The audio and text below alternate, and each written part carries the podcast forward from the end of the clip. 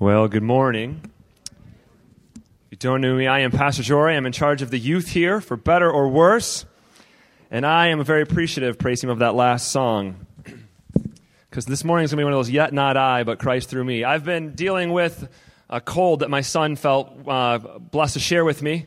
And uh, it wasn't so bad early in the week. I'm like, I got this. And then I spent most of last night awake coughing. I feel fine other than I can't stop coughing. And so for your sake, I'm going to use a handheld mic so you don't have to hear me cough through a microphone every time I do. And after the service, if I don't shake your hand, it's not you, it's me. I'm just trying to be kind to all of you. But uh, so it's been a challenge, and I uh, will give this a whirl. I'm glad to be able to have the opportunity to speak this morning. I've been asked to be speaking about the promise. So I'm going to start with a question. How many of you have ever made a promise that you soon regretted? Anybody at all? how many of you have ever made it? Let's be honest. How many of you have ever made a promise you actually had no intention of keeping? I see all the parents, yes. I made a promise recently that I now regret. see, in the beginning month, or beginning of the month of November, I promised the teens that if they raised $700, uh, for action packs to help persecuted Christians through Voice of the Martyr, that I would throw the winning team, guys versus girls, I would throw them a pizza party. I'm okay with that part. I like pizza. All right? But I also said that the winning team, if you raise $700, could dye my beard any color you wanted. And you're thinking, why would you say that? Because I didn't think they were going to do it. And so let me just say thank you to all those parents who so graciously gave money to your teens to donate because as of Friday, I counted up and they raised $1,400. And so, no, don't clap for them. All right, don't clap. So if you see me, and here's the thing, I also said that like I would leave it for a week or so, depending on how much they raise. So if you see me on Wednesday, it'll still be, by the way, it's hot pink was the color they chose. Hot pink you know, it's okay. There's nothing going on. Uh, it's my son's birthday on Thursday. I'm going to my daughter's band concert Thursday night, and Saturday is my anniversary, so we're going out. Um, so it should go fine. Uh, she, my wife is thrilled, by the way. And when I counted that money, and as my heart began to sink, because I did not. Th- I love you guys. I thought, how do I get out? Where's the loophole? You know, there's got to be one. I'm a big proponent of pinky swearing. We never pinky swore. All right. So, but I thought, no, let your yes be yes. So I asked my youth pastor friends, I met with some of them Tuesday. I said, hey, how do you get out of a situation like this, you know, in Christ? And, uh, and one of my youth pastor friends says, you know, I once did something similar. I told them they could shave my head. Like, well, what did you do? I said, well, it got to that day. Uh huh. He goes, I said, no. I said, how would that play out? I mean, he goes, it's been four years and the teens haven't stopped nagging yet. So now I've got a decision. I could just say no because I'm a grown man. I can do that. But do I really want years of nagging? Because I know their makeup, I know their character, and it's not beneath them. So if you see me, if you see me next Sunday and I have a pink beard, just know it is the cross I have to carry for our brothers and sisters in Christ. But sincerely, I was very proud of them for doing that. We're going to talk about prayers this, or excuse me, not prayers. We're going to talk about promises this morning and uh, building on our, our theme. Again, last week, Pastor Dave uh, talked about the problem. We don't need to insert some cheesy surface level joke there. All right. the problem, I'll be talking about the promise. And then next week, Pastor Jason will talk about the prophecy. And then finally, on Christmas morning, Pastor Brett talking about the presence of Emmanuel, God with us. And I wanted to uh, anchor my sermon this morning in part of the Christmas story. Now, I know we're kind of building up to, and but I believe there's a statute of limitations on spoiler alerts, and 2,000 years is well beyond that. So if you don't know how this story ends yet, and I spoil it for you, I'm sorry.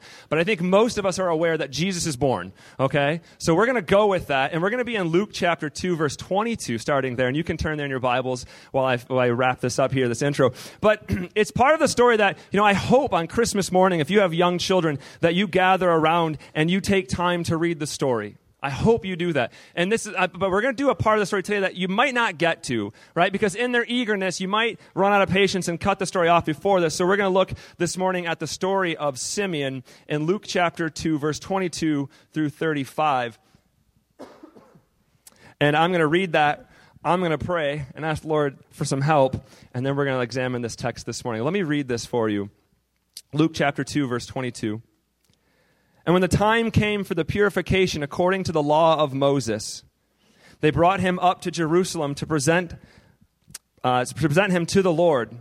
as it is written the law of the Lord Every male who first opens the womb shall be called holy to the Lord, and to offer a sacrifice according to, uh, to what is said in the law of the Lord a pair of turtle doves or two young pigeons.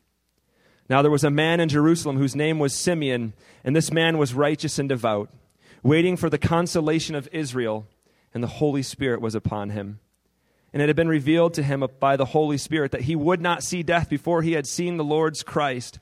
And he came in the Spirit into the temple, and when the parents brought in the child Jesus to do for him according to the custom of the law, he took him up in his arms and blessed God and said, Lord, now you are letting your servant depart in peace, according to your word.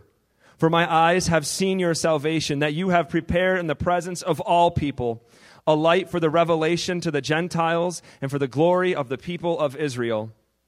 And his father and mother marveled at what was said about him. And Simeon blessed them and said to Mary, his mother, Behold, this child is appointed for the fall and rising of many in Israel, and for a sign that is opposed, and a sword will pierce through your own soul also, so that the tongues, the thoughts from many hearts may be revealed. Let's pray. Our God and Heavenly Father, I thank you for this morning that we could be here, gathered together. We have many brothers and sisters in Christ whose names we do not know, who are not afforded the same freedom to do that. And so we come freely and openly. I pray that we would not come easily or flippantly or half hearted, but that we would seize the moment we are given to gather together as a body of believers to sit under your word I pray that the Holy Spirit would be our teacher today. May He fill me and speak through me.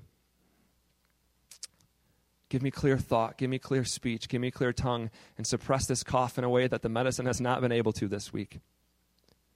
That the distractions would melt away, and we would see what God you are doing, what you have done, and you continue to do in your creation. Bless us, prepare our hearts. May we be ready to receive this and obey. We love you. Just may pray. Amen. so, in the first part of this text, Jesus is being presented at the temple. And I'll read that section again just to highlight it. And when the time came for their purification, according to the law of Moses, they brought him up to Jerusalem to present him to the Lord. As it is written in the law of the Lord, every male who first opens the womb shall be called holy to the Lord, and to offer a sacrifice according to what is said in the law of the Lord two turtle doves, not just a Christmas song, it's biblical, or two young pigeons.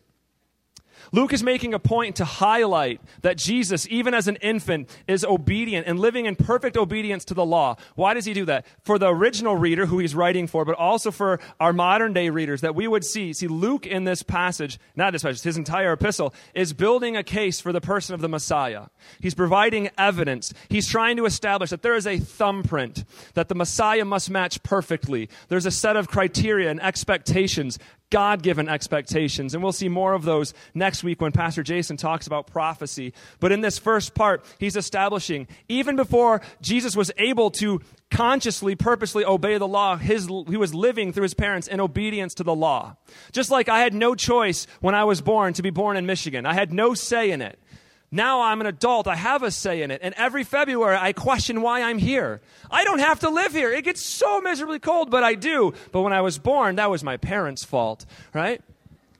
And so Jesus, even before he's able to consciously obey, his parents were living in obedience. And so we see that they were following the Old Testament law, which is one of the things, living in fulfillment of the law, that would be a mark, part of one of the unique curves in the thumbprint of the Messiah. And Luke is establishing that. He's referencing Leviticus chapter 12 in this passage, and I'll just read a short excerpt from it. It says this And on the eighth day, the flesh of his foreskin shall be circumcised. Then she shall continue 33 days in the blood of her purifying, and we will go no farther into painting that picture. But he's establishing this is the law, it's what's required of him. And then in verse 6 and, and in verse 8 of Leviticus chapter 12, it says, And when the day of her purifying are complete, she shall bring to the priest a lamb, a year old for a burnt offering, and a pigeon or turtle dove for a sin offering. And if she cannot afford a lamb, then she will take two turtle doves or two pigeons, one for burnt offering and the other for a sin offering. And the sin offering is to cover the sins that would have been left un- unconfessed, that she was not even aware of. Just in case there was something she missed, she gives an offering. We get this case from Luke about who the Messiah is and his obedience to the law that would continue throughout the, the, the uh, gospel. But we also just get some, you know, some biographical information can be gleaned from this here. We know from this text that they would be living in Bethlehem still. Bethlehem was about five or six miles, depending on how you traveled, to the temple. Uh, and the alternative, if they had tried to go back to Nazareth, it was a 90 mile journey. So if you've got to take an eight day old baby, you'd rather go six miles than 90 miles. And they stayed in Bethlehem until she had to be back on the 40th day to offer the sacrifice and present her son in the temple. So she's living in Bethlehem. We know this is Jesus' second trip to the temple because he was circumcised on the eighth day. We know that Jesus is 40 days old right? And there's a lot of babies in our congregation right now. So if you're not sure, you're young, just go to the nursery and go, oh, that's what it looked like, all right? So you'd know about the age. And we can infer that the Magi hadn't yet been present. They haven't been there. Because if they had been there and presented them with gold and frankincense and myrrh, which, by the way, if you're reading through Exodus with me, were three of the, the materials used to build the tabernacle, that's not an accident. But gold and frankincense, if they had that, they would have been able to afford a lamb for the sacrifice. So we, we like to debate at Christmas time should the, the, the, the wise men be at the nativity, or would we put them on the other side of the shelf for biblical accuracy? Uh, we know at least they have to be 40 days worth on the other side of the shelf to be accurate here. But this is not just about biographical information, which, by the way, do you see the irony uh, that Mary is there with the Lamb of God who's take away the sins of the world and yet can't afford a lamb for the sacrifice? I actually I love this text because you know we talk about this idea of God's economy, how He chooses to interact with mankind and he's established. We're going to see part of how he shaped and established God's economy in the Old Testament. But in this moment, and this picture, it just kind of all tangles up. God's economy gets twisted because God becomes man, and now God interacts. It becomes a tangled mess, but it's done in a beautiful way. There's another passage that Luke is referencing that we need to remind ourselves of, and that's Exodus chapter 13. this is just after the 10th plague in Egypt. After leaving Egypt, Israel made its first stop in Sukkoth. they haven't crossed the Red Sea yet. They've just stopped to make camp for the sake of worshiping. And while they're there, God institutes through Moses three things. He institutes the Passover feast, which was, again, the 10th plague, the Passover, the blood of a lamb on the doorpost, the Passover, the Feast of Unleavened Bread, and the dedication of the firstborn. And all three of these things are, to, are established to be done every year, henceforth, forevermore, as long as it's going, as a reminder for God's deliverance of his people Israel from bondage. And we, we all know the story from Exodus. Again, teens, a number of us are reading through that in our devotions these last month and a half, reading through in the 10th plague in which the, the sons of both the, the humans and the animals in the land of Egypt were sacrificed and were killed, and yet the sons of the Israelites, when they put the blood of a lamb over the doorpost, were spared. And he says, because of this, in Exodus, in verse 2 of chapter 13, it says, Therefore consecrate to me all the firstborn Whatever is the first to open the womb among the people of Israel, both of man and beast, that he is mine. In verse 13, he elaborates First, Every firstborn of a donkey you shall redeem with a lamb, or if you will not redeem it, you shall break its neck. He's saying, Hey, that, that one's mine. The firstborn, they all belong to me. They belong to God. And if you're not going to redeem the donkey, then you don't get to have it either. But you can sacrifice a lamb, and you get to redeem that, and you can keep it. it says, Every firstborn of man among your sons you shall redeem with the blood of a lamb. This is what's happening in Luke chapter 2. This is why Mary's at the temple. It's not just for her own purification, but she has arrived to give her son to God. It's at this point in the story of Hannah and Samuel when Hannah would have given her son Samuel to live at the temple on the 40th day because she would have taken him there to be consecrated, set apart for a holy, sacred purpose, and says, This one belongs to you. So, because of Exodus, henceforth, every firstborn male must be redeemed by the blood of a lamb, for they have been set apart by God for his purposes. Are you seeing the richness of Luke 2 yet? Mary, the virgin, takes her baby boy Jesus, the name given by an angel, the Son of God, who is without sin, to be presented in the temple, that place that represents God's presence among his people. And he offers this baby to a priest and a human intermediary between God and man as established in God's economy. And she does this to redeem the Redeemer and offer the child of God to God as a picture of God's deliverance from bondage so that he will become our deliverance from bondage. And all of Scripture is just a tangled up mess, and I love it. Because it doesn't work when God becomes man. How does God interact with man? The systems are insufficient, and yet it's perfectly according to his design. Because the law was insufficient. Can you see Joseph handing over the baby as if to say, Here, God. Here, Jehovah. This is truly your son. And the next time we would see Jesus, he'll be 12 years old at the temple and saying, Well, where else would I be but in my Father's house? Jesus is presented at the temple.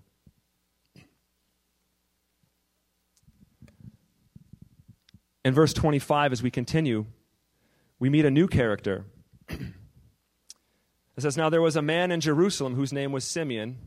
This man was righteous and devout, waiting for the consolation of Israel, and the Holy Spirit was upon him. And it's been revealed to him by the Holy Spirit that he would not see death before he had seen the Lord's Christ. And he came to the Spirit, came in the Spirit to the temple, and when the parents brought in the child Jesus to do for him according to the custom of the law, he took it up, took it, took him up in his arms, and he blessed God. So here we meet this new man, Simeon. And there's very little actually known about him. This is his only foray into Scripture. These are his little, his five verses of fame, if you will. But we know enough. In fact, I would argue we know exactly enough. Because we all, all Scripture sufficient, but it's apparently true in this case as well, abundantly true. We know where he lives, in Jerusalem. That's surface level. We got that. We know his character, and I love that. We are given the character of the man. When I drop my kids off at school, I usually take Malachi to school. My wife usually drives Ellie to school, but sometimes we switch. When I drop my kids off at school, I often, the last thing I will say to them is, Your character is what counts. Said, it doesn't matter what my kid's GPA is. Doesn't matter if he is the starting pitcher or the backup pl- role player on a team. Doesn't matter if my daughter is first chair clarinet rocking the fifth grade band. Looking forward to that on Thursday. It doesn't matter. I am. She's doing quite well. It doesn't matter uh, any of those things. I said, Your character is what counts. Your character is the legacy that we leave behind when we move on from middle school to high school and high school to adulthood. We leave from youth group to adult and we move from here to there. Our character is what counts. So, just quickly, I ask you, rhetorically, think for yourself, introspectively, what words of character would others say of you? When you've moved on from this place, you've moved somewhere warmer because you got smart. And they go, oh, yeah, I remember them. That was a man of great character. What are the words that you desire? Because if we think about how do I want to be remembered, not in pride or arrogance, no, that's a lack of character. But the character we desire and we work for and we ask God for and we ask the Holy Spirit to give us is the character that we will leave behind. We have an opportunity to shape that and to be that and to live that and to set that example. And here we meet this man, and basically all we know about him is his name, his city, and his character. It says specifically that he was, he was righteous and devout. He was righteous in keeping the law. He lived in obedience as best as humanly possible, right? He's not the Messiah. Humanly possible. He lived in obedience to the Old Testament law. He faithfully kept it. It says he was devout, which means he was careful and sure. But it also it has carries this essence of out, out of reverence. See, he wasn't obeying the law out of this kind of uh, legalistic, uh, you know, obligation or any of those things. There's a sincerity to this man. He delights in obeying the law, like we see in the Psalms, like we see from David, that he would delight in the law of the Lord, and he meditates day and night, and he's eager, and he desires to live this way. It says, this is the character. Interestingly, we are not told what religious sect he is part of. And again, I think that's exactly on purpose. Because Luke is building his case, and he wants everyone to know that this is a man who you can listen to. His testimony, he's about to testify to the person of Jesus Christ as the Messiah. He's going to establish another curve in that thumbprint. And he doesn't want anybody to be able to detract. If he said, hey, this man Simeon, the Pharisee, Pharisee, no, we don't like the, we don't like the Pharisees. He doesn't say Simeon the Sadducee. No, because we, we don't like the say. Doesn't say the priest. Oh, the priests are the worst. No, we don't want to hear it from a priest. He doesn't say Simeon, the plain ordinary man. He just says Simeon, the man of high character, is going to testify.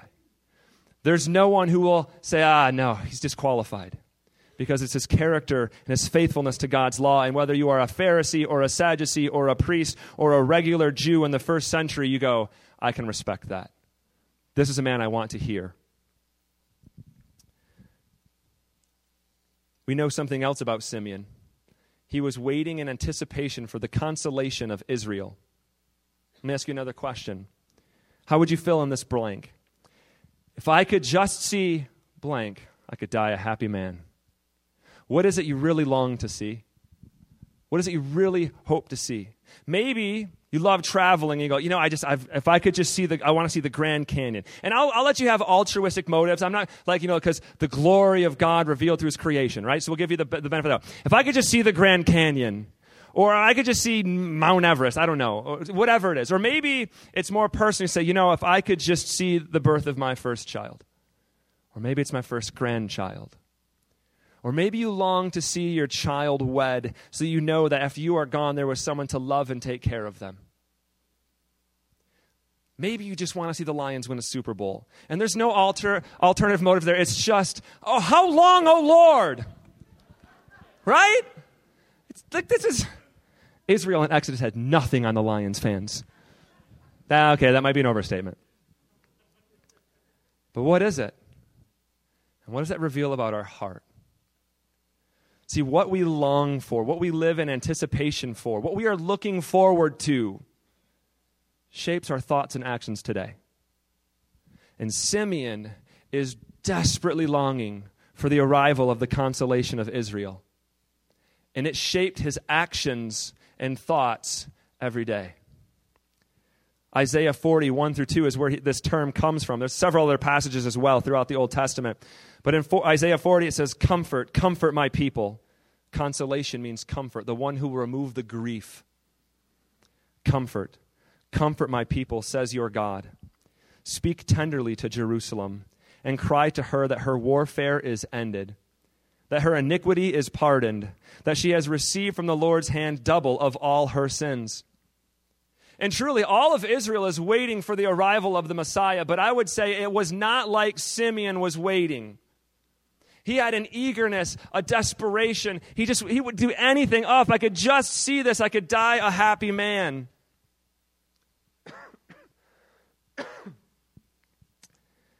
it's a bit like a kid on Christmas Eve. I know Pastor Dave said, hey, you know, last week it's not about Christmas nostalgia, but I love nostalgia.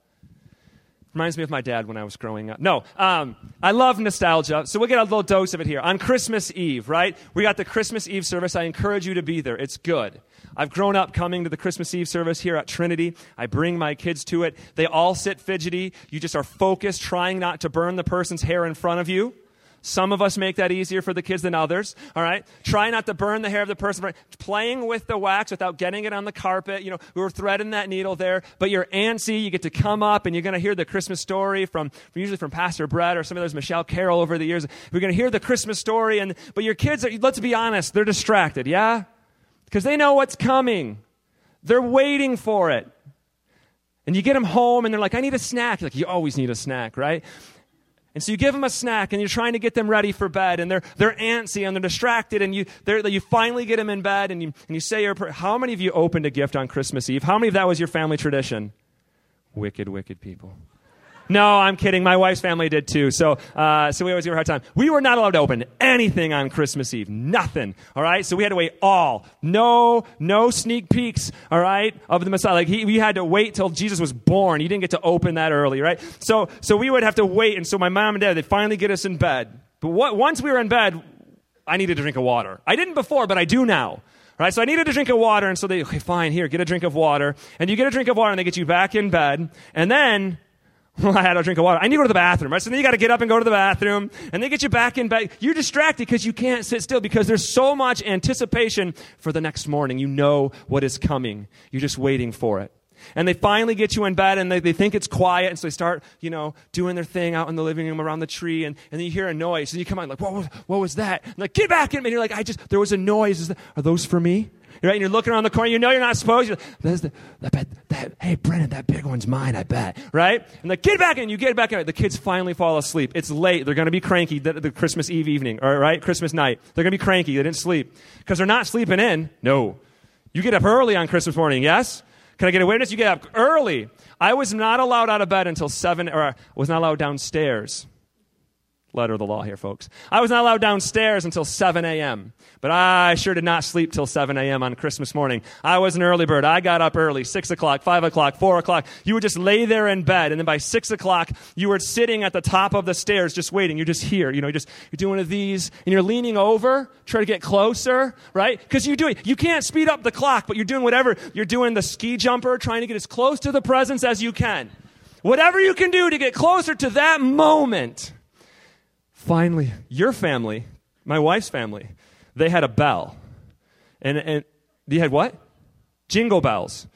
And on the mo- Christmas morning, they would ring the jingle bells to wake up the family, to wake up your parents. That sounds, you should all do that. That sounds lovely.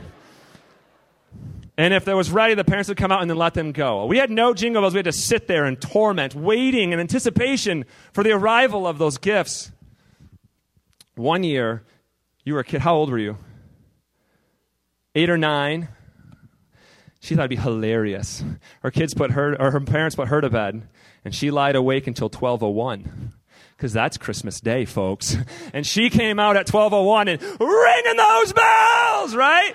And the joy of the Lord. And her parents panicked and came running out, and every woke up. And you were the youngest, so you had teenage siblings, so they loved you, right? Come running out, and like, no, no, no, back to bed. And she's laughing her head off. She thinks it's hilarious. I think I do too, but I would never have done that. Um, but 7 a.m. My brothers and I, in particular my brother Brennan, we run down the stairs and we see all the presents there, but we can't touch them yet. We had to open presents as a family. I'm like one of those crazy families that just opens them up all willingly. We had to open them, we had to go around one at a time. Right? Yes? You with me? Yeah. Because the Lord's arrival was a slow process 40 days, okay? Trying to get all 40 of those in on Christmas morning. But we could open our stocking stuffers because my parents knew we had, there was only two options. Either you give us a toy to play with, or we're waking up the teenage sisters. And you don't want that before they're ready. Okay, so my mom always put a G.I. Joe in my brother's stocking so he had something to play with. And they always give us a pack of baseball cards so we had something to read and you know, open and, and go. We could open that. And then finally, because my sisters, they're teenagers, they think Christmas morning is a day of rest, and it is not. All right, Christmas morning is not a day of rest, it's a day of jubilation and celebration. They would come down like death warmed over about eight, what felt like to me about noon 30, but my mom says it was 8 o'clock. We finally could open all of the presents. This is the anticipation, but on a far greater scale that Simeon is experiencing every day. He's trying, I know it's coming, the Holy Spirit, which, by the way, not normative. Okay, we don't just like get to claim, like, well, I felt something in my tummy. So, you know, that's not how, that's not where we get our promises. There are promises in the New Testament that are for us, and I read those, live by those, claim those, hold on to those. But the Holy Spirit speaks to Simeon and says, I give you this promise. And he's just there waiting in anticipation. Maybe it's today. Do you wonder how many times he went to the steps of the temple and just looked around and would go home in the evening it's not today? And he'd come back. I don't know how many times. Maybe it was only once because he had faith and patience beyond what I will ever have, but I would have been there every day. Is it today, Lord? Oh, how long, oh Lord? Because God gave him a promise that he would not die until he saw the Messiah. Why? Why? Like, why? Why? You ever stop and wonder, like, God didn't have to do, do that at all. Why did God bother to give this obscure first century Jew such a profound promise? He didn't have to. Have you ever stopped to ask that?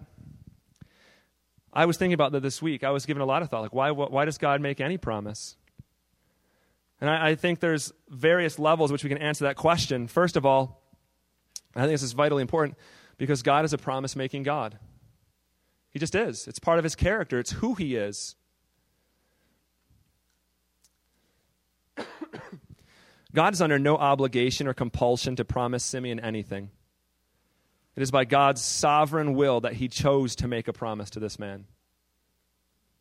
Second, every promise God makes is an act of grace and love. It's not because Simeon was more devout or more faithful, though certainly his longing seems to have been great. But I don't think it's God, well, let's line up all the people who are longing for the Messiah and let's see who gets the most. And there was no prize. This wasn't a raffle. Just God and his sovereign will says, I'm choosing to use Simeon today. And I'll give him this promise, and he'll be blessed by it. But it is my decision. But there was no obligation there. But I think most importantly, and I think finally, the reason God chose to give this man a promise, the reason he makes any promise, is for his own glory. That he will be glorified through these promises. See, this was not really for Simeon. The promise was to Simeon for God, that he would be glorified. And I think this is true of every promise God makes in his word. Because reality is, this story is not about God's promise to Simeon, but all of the promises God has made that are being answered in this one moment. Simeon isn't even being considered for best supporting actor in this drama. He's but an extra in the redemptive narrative. Let's take a brief walk through some of God's great promises. Genesis chapter 3, verse 15, we have the promise of redemption. It's here that the problem began that Pastor Dave shared with us last week. We are the problem. Our sin is the problem. See, the problem began when Satan enticed Adam, Adam and Eve, with the fruit of the tree. And Satan challenged the very value system of God that he had established with Adam and Eve. Satan says, You can be like God and you will decide for yourself what is right and good. You don't need God to do that for you. And in so doing, Satan flipped the allegiance and led Adam and Eve into an act of disobedience. Do you see what happened there? Disobedience, allegiance, values, enticement. D A V E. The problem is Dave. You're welcome, Dave. We needed one thinly veiled joke at Dave's expense today. Pastor Jason, it's your serve. But tucked into this curse, there was also a promise that the seed of a woman would one day crush the head of the serpent with his heel. It was a promise that all of creation would be longing for, groaning for, and they still groan for his return. Genesis chapter 6, verse 7, the Noahic covenant. And God makes a promise to all mankind that he will never again destroy the earth by flood, and he puts a rainbow in the sky as a symbol of that promise. It's the promise of restraint. Genesis chapter 12, 1 through 3, the Abrahamic covenant, when God makes a promise with Abram that he will give him a land and a people, and that through him he would be a blessing to all the people, is the promise of restoration. In Exodus 19, verse 5 through 6, he establishes the Mosaic covenant. God makes a conditional promise with the Israelites through Moses that they would be a treasured possession a kingdom of priests and a holy nation, and through them God would bless all people. It's a promise of revealing of God's law and character, but it's a condition of obedience. 2 Samuel chapter 7 verses 12 through 16 the Davidic covenant God makes a promise to David that he would establish his house and his throne and his would be a kingdom that knows no end it's the promise of a reign and then in Jeremiah 31, verse 31 through 34, we see the new covenant. But it's not new as in like yet another covenant. It's new as in like completely different in substance and nature. It's specifically different from the old covenant or the Mosaic covenant. Let me read that to you. Jeremiah 31, verse 31 through 34. Behold, the days are coming, declares the Lord, when I will make a new covenant with the house of Israel and the house of Judah not like the covenant that I made with their fathers on the day when I took them by the hand to bring them out of the land of Egypt, my covenant that they broke, though I was their husband, declares the Lord. For this is the covenant I will make with the house of Israel after those days, declares the Lord. I will put my law within them, and I will write it on their hearts. I will be their God, and they shall be my people. And no longer shall each one teach his neighbor and each other but brother, saying, Know the Lord, for they shall all know me, from the least of them to the greatest, declares the Lord. For I will forgive their iniquity, and I will remember their sins no more. See, at Mount Sinai, God wrote his law on two stone tablets, and the Israelites broke them faster than Moses could drop them. But with the new covenant, he will write the law on our minds and on our hearts. The old covenant shows us our sin and a need for a Savior. The new covenant promises the forgiveness of sins through a Savior. The old covenant was dependent on our obedience, but we are dead in our sin. We saw that clearly last week. We fail. The new covenant is dependent only on God. In fact, nine times in that short passage in Jeremiah, it says, I will, when God speaks. This is his promise, and he is driving it. It's as if God says, I swear by my name and my name only, because there's no other name for which he could swear by. And that's huge. Do you know how a promise is worth the paper it's written on? Two words purpose and power. Purpose. Does the promise maker have the purpose to keep the promise?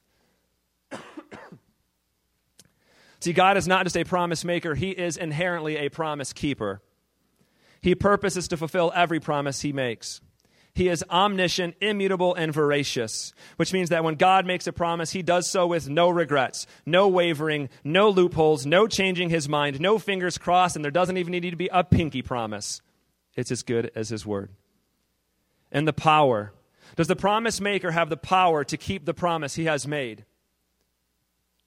How many starry eyed lovers have professed their love by declaring, I would climb the highest mountain or, or swim across the deepest sea? Blech. False. They wouldn't. You can't. I can't. I, at least I, I'm not a terrible swimmer. I would die in a shallow lake if I had to swim across it to save. I'm just going to be honest. I'm not a good swimmer. And the reality is, and uh, the reality is, despite my love for my family, and I would, I would love to tell my family sitting here, Malachi and, and, and that I would, I, there's, I would never let anything harm you. But I don't have the power to fulfill that promise, do I? There are millions of things beyond my control that could befall my family. I don't have the power.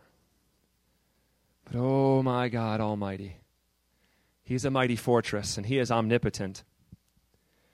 There is no power in heaven or on earth that can prevent God from fulfilling that which He has purposed to do. And, ladies and gentlemen, He has purposed a solution to our sin problem a new covenant a child of Abraham, obedient to the law from the line of David, a Messiah, the consolation of Israel, the Lamb of God who will redeem us from our sins and wipe away our iniquities. The thumbprint is rolling and the ink is drying as the birth of Jesus has arrived. But in Jeremiah's day, they would be right to say, How long? How long, O Lord? When Jeremiah is writing, there's, he says, There's coming a day. But when is that day? He had a longing and anticipation as well a desperation. The people were scattered, living in exile. There was no temple, there were no sacrifices, there was no land, there was no king, there was no kingdom. God, when will you establish this new covenant? When will you keep your promises? It was Luke chapter 2. When a young couple brings their son to the temple to offer a sacrifice and present their firstborn son to God, and Simeon, being blessed by God's promise through the Holy Spirit, sees it with his own two eyes, and he testifies he has arrived. The day is now. He waits no longer. He has seen it. And he's, it's amazing, right? He's just, he, when you, well, let's just look at a song, and then I'll tell you what's amazing. Simeon's song. The next section is, Lord, now you are letting your servant die in peace. He didn't, he was satisfied. He was longing. He wanted it so bad. He says, just the opening act is good enough. It's like I can die in peace even if I never see the boy at 12 in the temple again. God, just knowing that He has arrived and what you are going to do, your promise. I have such confidence that you and your purpose and your power are unwavering and you're going to fulfill this. That just seeing Him, I know it's going to happen now and, and I've seen it. I can die in peace. I don't need to see the final act. Just the opening song is good enough. I'm satisfied because you are faithful to your promises says, Lord, now you are letting your servant depart in peace. That's all he wanted. According to your word. For my eyes have seen your salvation. Testify. Doesn't say, My eyes have seen a godly man. My eyes have seen a great teacher. says he recognizes. And it's amazing is he hasn't he doesn't get to examine the thumbprint. He doesn't have Luke's accounting to say, oh, yep, I see the obedience. Yes. Okay, let me think through prophecy. Yeah. Okay. Oh, yep, I see through the rest of his life. He just says, no, it's there. The Holy Spirit puts it. This is the one. I know it to be true. I don't know how he recognized the one. It was a spirit thing. It says, You have prepared in the presence of all peoples a light for revelation to the Gentiles and for glory to your people of Israel. Praise the Lord that this is a salvation for all people. You see what he did there? His response, though? Simeon breaks out into song. When he goes to bless God, he breaks out in song. In fact, it's the fourth time the participants in Luke's Christmas narrative have broken out into song. Mary sang, Zechariah sang, the angels sang, and Simeon sang. I have a news flash. The Christmas story is a musical. I'm not a big fan of musicals, but it is. You can't get around it. We're at two chapters in, and there's four people breaking out into song. But have you ever tried to like think what maybe that what did that melody sound like? There are people who are very good at figuring, you know, writing melodies. I am not one of those. I would grow up, I would try and be like, what does that song sound like? Lord, now you're letting your servant depart. I don't know. And I always think like, man, that has no rhythm and no flow to it. And then one day I was like, oh, I don't speak Greek, right? Like maybe that was the problem because it wasn't written in English and I was trying to sing. That's a rabbit trail. Let's move on. But this is what I want you to realize. God made a promise for his own glory, and Simeon responded rightly. His heart was so full like a high school musical. He just burst into song, singing about all that God has done and how faithful He is. And he says, Nothing else in my whole life matters. I've seen this moment. I can die a happy man. Worship is the proper response to God's activity, to God's promises in our lives. Simeon isn't just praising God because he honored this one little promise to him. Simeon is praising God because in that moment, he has seen the one who will fulfill all that God has promised from Genesis chapter 3 to Jeremiah 31. And his heart is overflowing. You know, God didn't have to make us a promise of redemption, He could have left us in the problem. We, we did nothing to earn His promise. He was under no external obligation to offer it to us. He's completely sufficient in and of himself, and we are desperately in need of him, and he does not need us. But he is a promise making and a promise keeping God. And in his grace and mercy and love, he has made us a promise of a Messiah. And in Luke chapter 2, and in this Christmas, we see the arrival, the fulfillment of that promise, and the life of Christ that would unfold. And he did all of this for his glory. This Christmas, I want to encourage you to consider what God has done and is doing for you.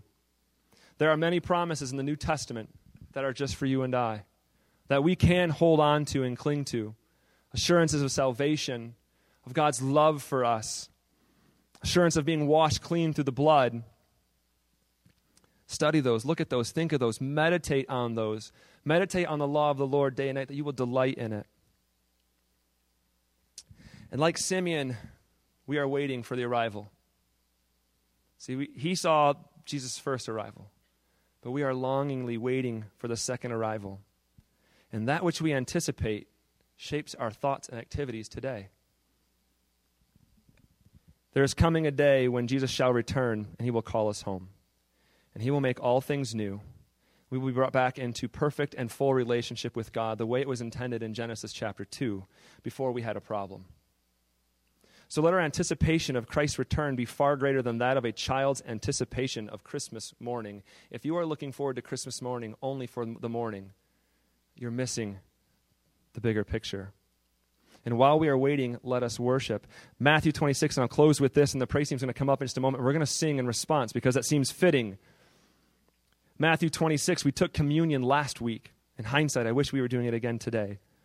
Because Jesus says to his disciples, and he took the, the, the Passover cup. Exodus chapter 13.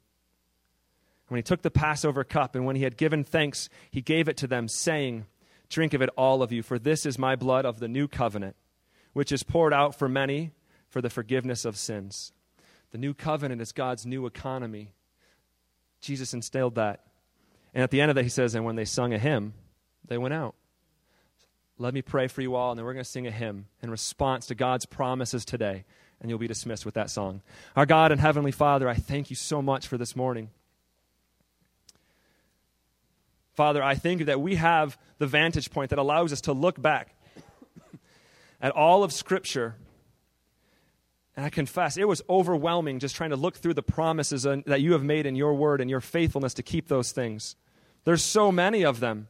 I couldn't keep them all straight at times. May that fill my heart to know that your promises and your faithfulness to your word is far greater than my brain can comprehend.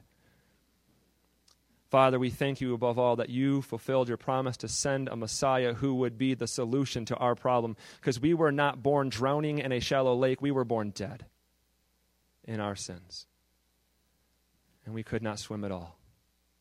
But your Savior, your Son, climbed the highest mountain. And he climbed onto the cross to pay for my sins for me. Father, this Christmas, may we be filled with anticipation and joy as we celebrate his arrival. In Jesus' name I pray. Amen.